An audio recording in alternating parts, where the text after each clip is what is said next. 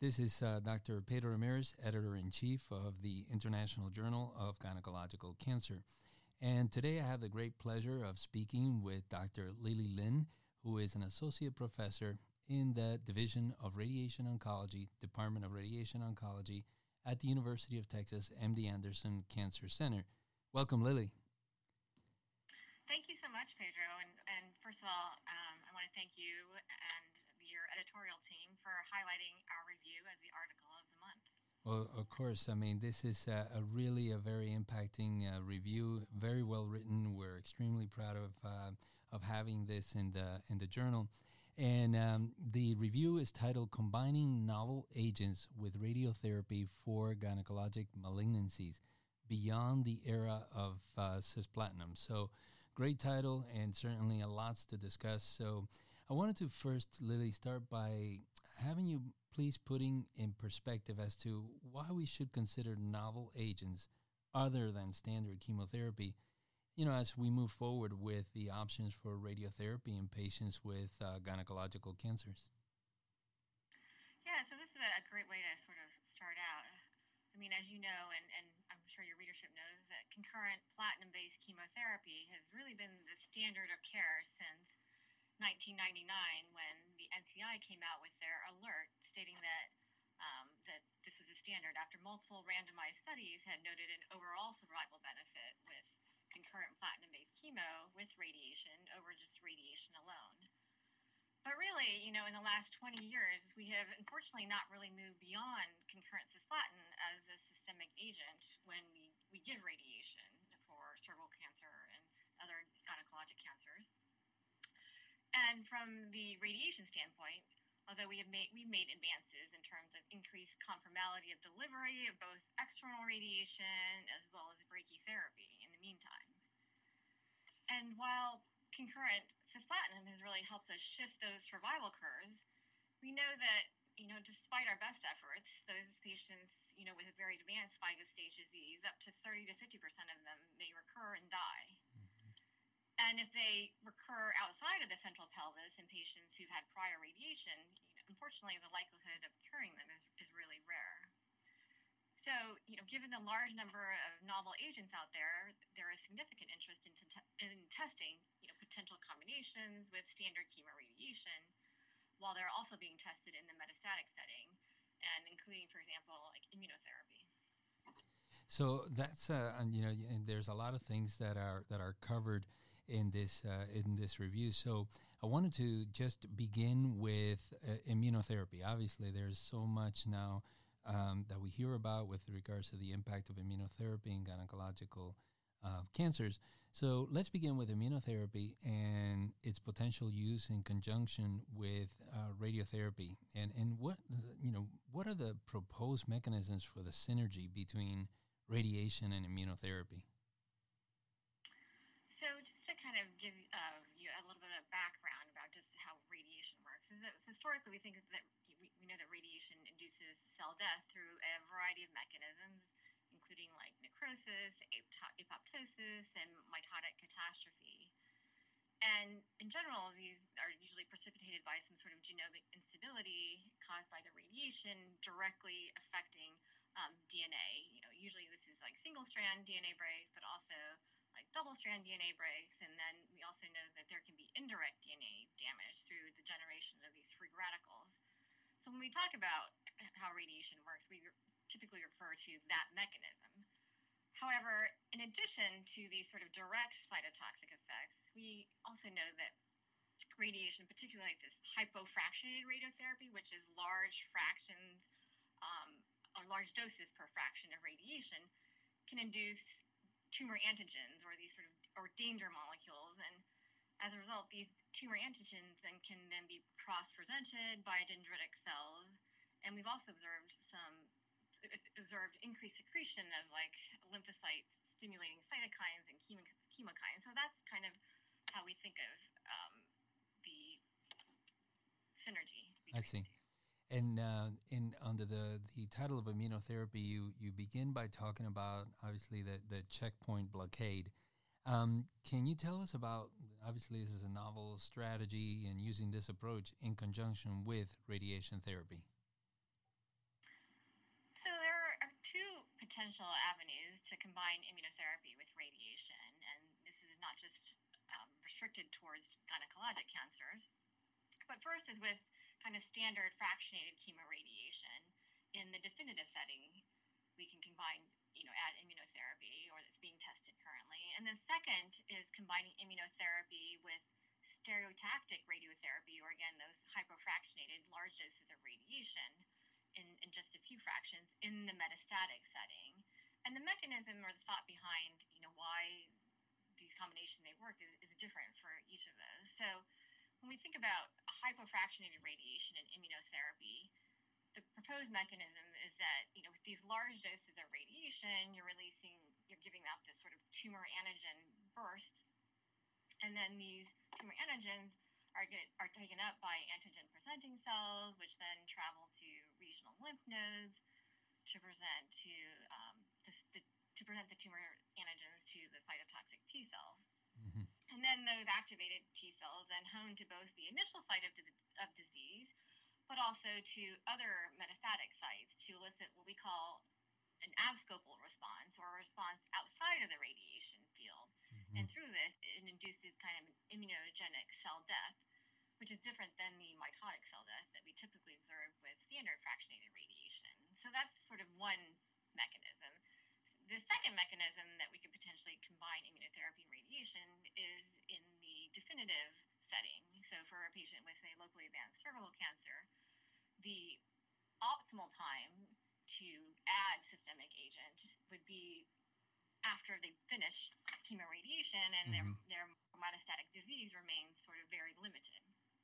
And this is what was done in the Pacific study. So the Pacific study was a study actually in non-small cell lung cancer. Where patients with locally advanced disease received the standard of care, which was chemoradiation, and then were randomized to either durvalumab or placebo for 12 months. And they showed both an, a progression-free as well as an overall survival advantage to durvalumab. So there are studies now looking at combining immunotherapy both concurrent with chemoradiation or adjuvantly mm-hmm. after radiation. And the rationale is that with standard chemoradiation, there's observation that there's upregulation of PD1 and that maybe the addition of a PD1 or PDL1 inhibitor could act as an immune primer. I see. And and um, and you talk a little bit about the, some of the uses, particularly in, in studies in cervical cancer. You talked about a CTLA4 inhibitor ipi, ipilimumab, uh, being used today uh, together with radiation therapy. Um, can you tell us a little bit about that? And particularly, has there been anything promising in cervical cancer going down that route? Sure. So, actually, ipilimumab was the first CTLA4 inhibitor that was approved for use um, in, back in 2011. And that was for, I believe, melanoma in the metastatic setting. And the first case report of the abscopal effect, again, the sort of a, a reduction of tumor outside of the radiation field, mm-hmm. combined with hypofractionated radiation, was reported in the New England Journal of Medicine in 2012, and it was by a, by a, the group at Memorial Sloan Kettering in a case report. But there have also been other anecdotal reports as well. And so as a result of that, there was a really keen interest in potentially combining ipilimumab and radiation in the metastatic setting, but also potentially in the upfront setting with chemoradiation. Hmm. Now, unfortunately, there was a study um, of, of ipilimumab monotherapy for patients with cervical cancer, which was not didn't show very promising results. So we haven't necessarily combined ipilimumab and radiation in the metastatic setting although the NRG did complete a phase one study of ipilimumab after chemoradiation for locally advanced node-positive cervical cancer that was led by Jyoti Mayadev. Mm-hmm. And that came out, I think, last year in JAMA Oncology and showed that the regimen was, was pretty tolerable. Um, but what was interesting to note was they did some translational studies and did note that there was um, upregulation of PD of PD1 um, with chemoradiation. So suggesting that there might be a, a role for immunotherapy combined with chemoradiation. And now going on to the the, the PD-L1 inhibitors, obviously, um, particularly a lot of excitement about that in uh, in cervical cancer. Can you tell us about the results of the um, of the, I believe it was the Checkmate 358 uh, study where they looked at uh, Nivo uh, in HPV associated gynecologic cancers? Sure. So, Checkmate 358 was a multi center, multi cohort study of nivolumab for metastatic, virally mediated gynecologic cancers, which included cervical, vaginal, or vulvar cancer. And their initial publication came out last fall, and it included like 24 patients that had cervical cancer and a handful of other patients that had vulvar vaginal cancer. And their results were pretty promising, with an objective response rate of about 26% for the patients with cervical cancer and a little bit less for the patients that had vulvar and vaginal cancers. And, and what was pretty interesting, though, too, was it was independent of PD-L1 status. Think those results are pretty good when you think about second line, what the second line chemotherapy response rates are for for this disease. And additionally, I think what is really exciting though is that it can Checkmate 358 continues to accrue patients and it has multiple cohorts. And they presented at ESMO last fall their cohort of nivolumab and ipilimumab. And that enrolled just under, I think, 100 patients. Some of them had had uh, no prior systemic lines of therapy. Others had one or two lines of prior chemotherapy. But they they looked at two different schedules of ipilimumab and nivolumab, and regardless of which schedule, now there was one schedule that was a little bit more promising than the other. And overall, the most promising results showed an objective response rate of close to 50% in those patients who had not received any prior systemic therapy, and 36% in those who had received some kind of prior chemotherapy. Mm-hmm. So, you know, it'll be interesting to see, you know, what will come out of that study. and uh, and Lilie, are there any additional uh, ongoing studies with uh, nivolumab and um, with concurrent radiation in locally advanced cervical cancer? Sure. So I don't think there are any any um, reports out yet, but there are uh, some ongoing studies. So there's the NICOL study, which is being tested at France at the Institut Curie. So that in that study, patients in the upfront setting receive concurrent weekly cisplatin, and which is followed by adjuvant nivolumab for six months. Hmm.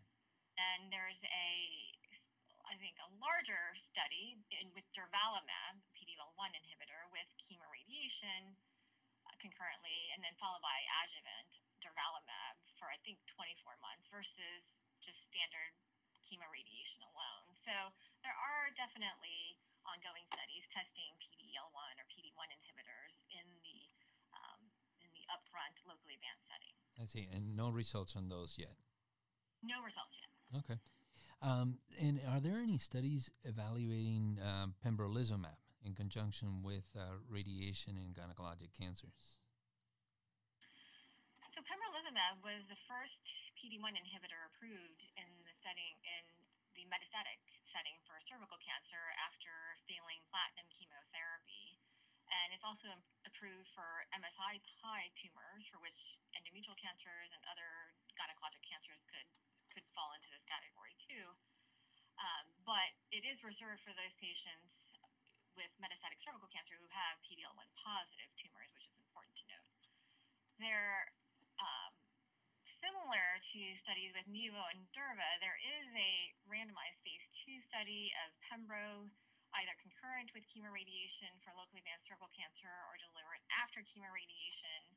Um, I think both for about three cycles, and this one's in an investigator-initiated study that's being conducted here within the U.S. Mm-hmm. Additionally, you know, because it was one of the very first immunotherapy drugs to be approved, there was also great interest in testing hypofractionated radiation and pembrolizumab in the metastatic setting to see if we could generate this sort of abscopal mm-hmm. response. Mm-hmm. And for that, there is a study being conducted in Europe called the PRIMO study that does combine hypofractionated radiation with pembrolizumab for that. And so it'll be interesting to see it, what their results show. Yeah, so a lot of things in the works right now.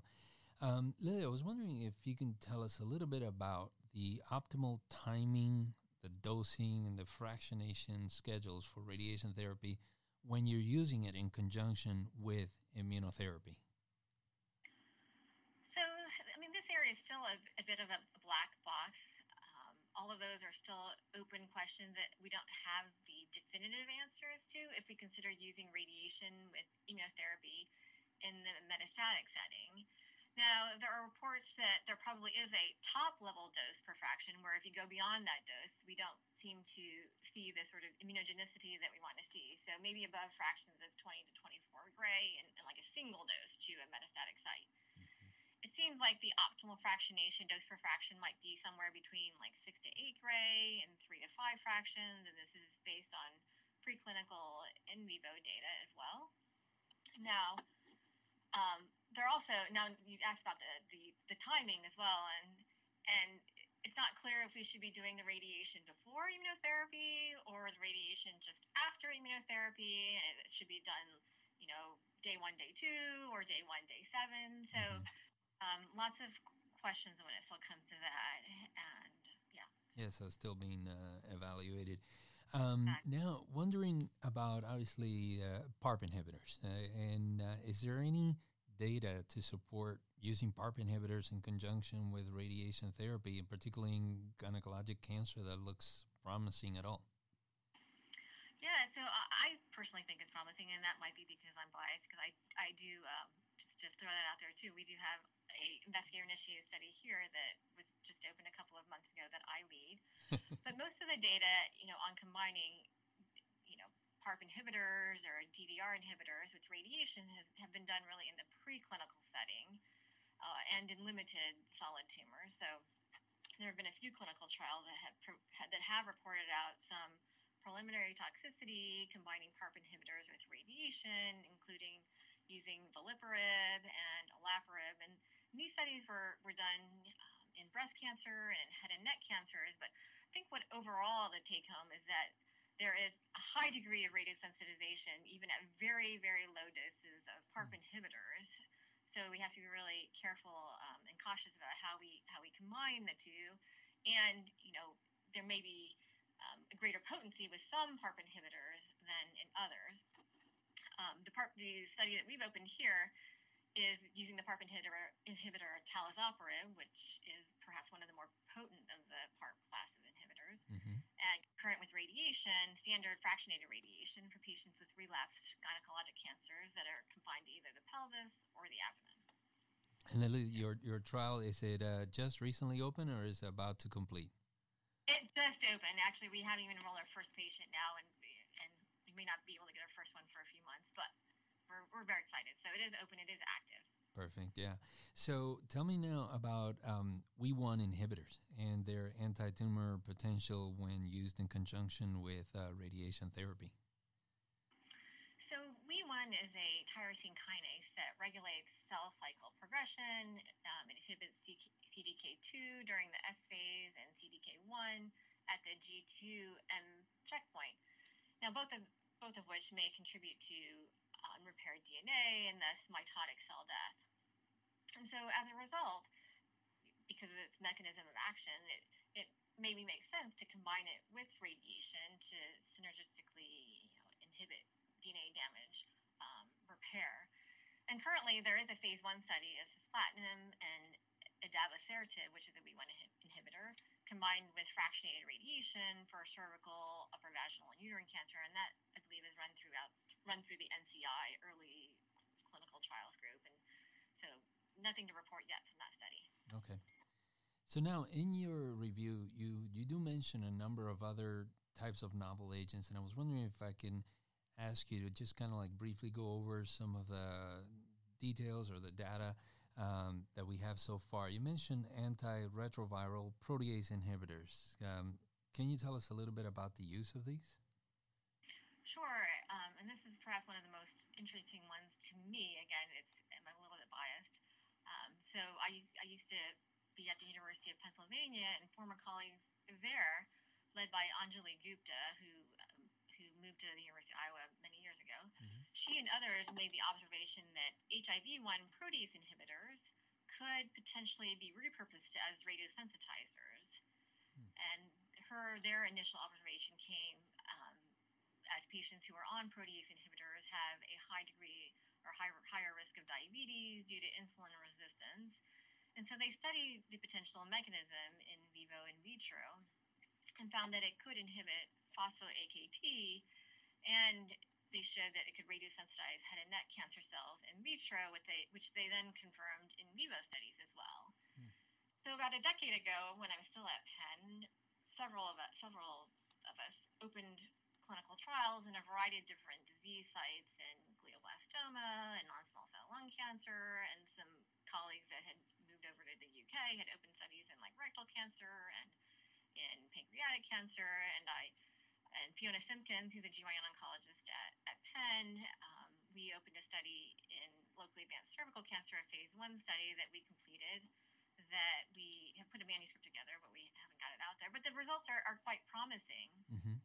I think one of the potential benefits of nelfinavir, and this is a protease inhibitor that, that we've chosen to use, is that this drug has been out there for 20 plus years. So it's been used to treat HIV, and we know its safety, and you know it's come off of patent. So potentially a drug that could be given to patients at very low cost, and it's oral an oral drug. So you know, in a limited resource setting, I think there could be you know great potential if, mm-hmm. depending on our future promising.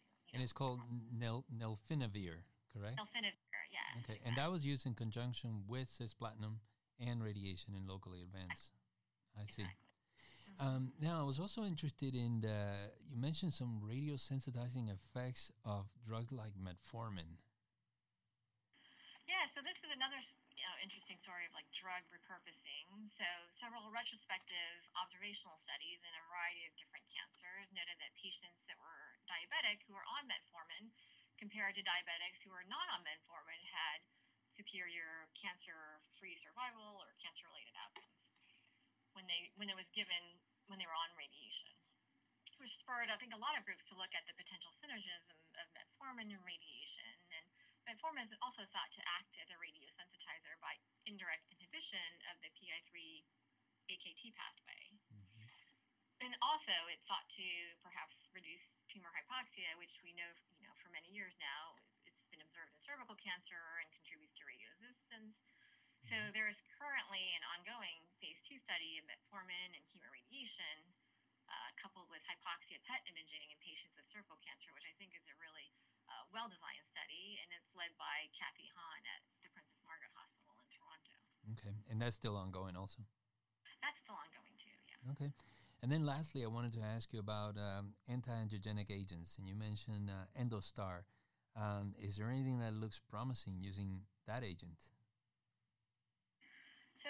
Endostar inhibits angiogenesis, and you know through maybe um, reducing tumor hypoxia can act as a radiation sensitizer.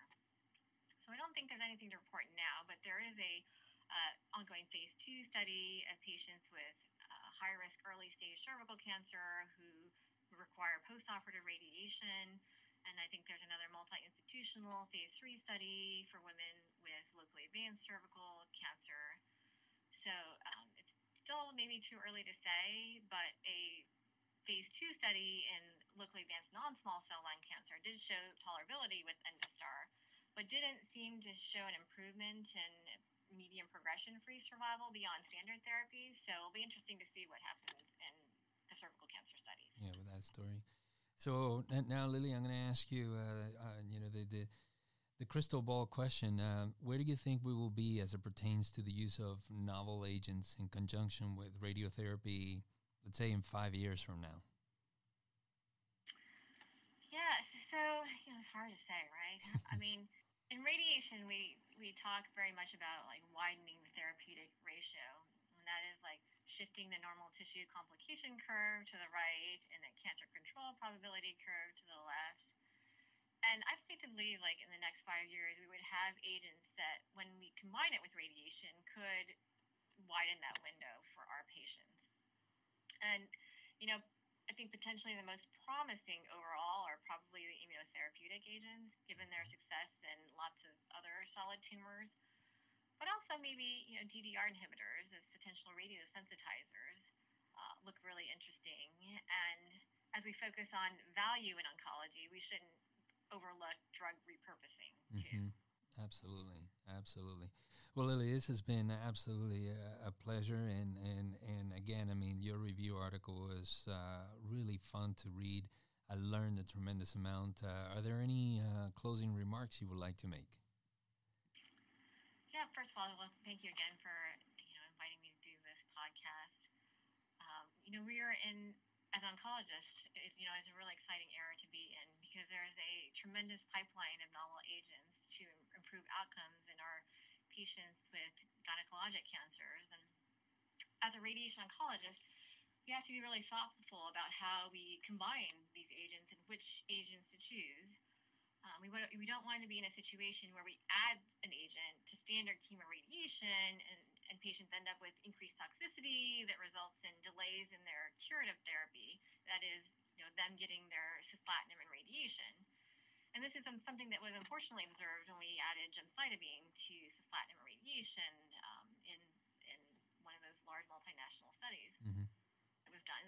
And so we have to look at the results and combinations that have worked in other disease sites where chemoradiation uh, is the standard of care, for instance, like in head and neck or non-small cell lung cancer, for example, to help help guide us. And and and so that, think it's a really exciting time. And, and just one other note is that one thing that was really beyond the scope of our review was a focus on biomarkers and patient selection. Mm-hmm. Um, some of these novel agents that that are out there we may find are better in some tumors and in others, and identifying the right biomarkers to guide patient selection, you know, will be critical to you know shifting those curves. Well, Lilie, thank you so so much. Uh, this really has been uh, uh, again uh, really informative. I want to thank you for your time and for your contribution and, and your great work. Thank you so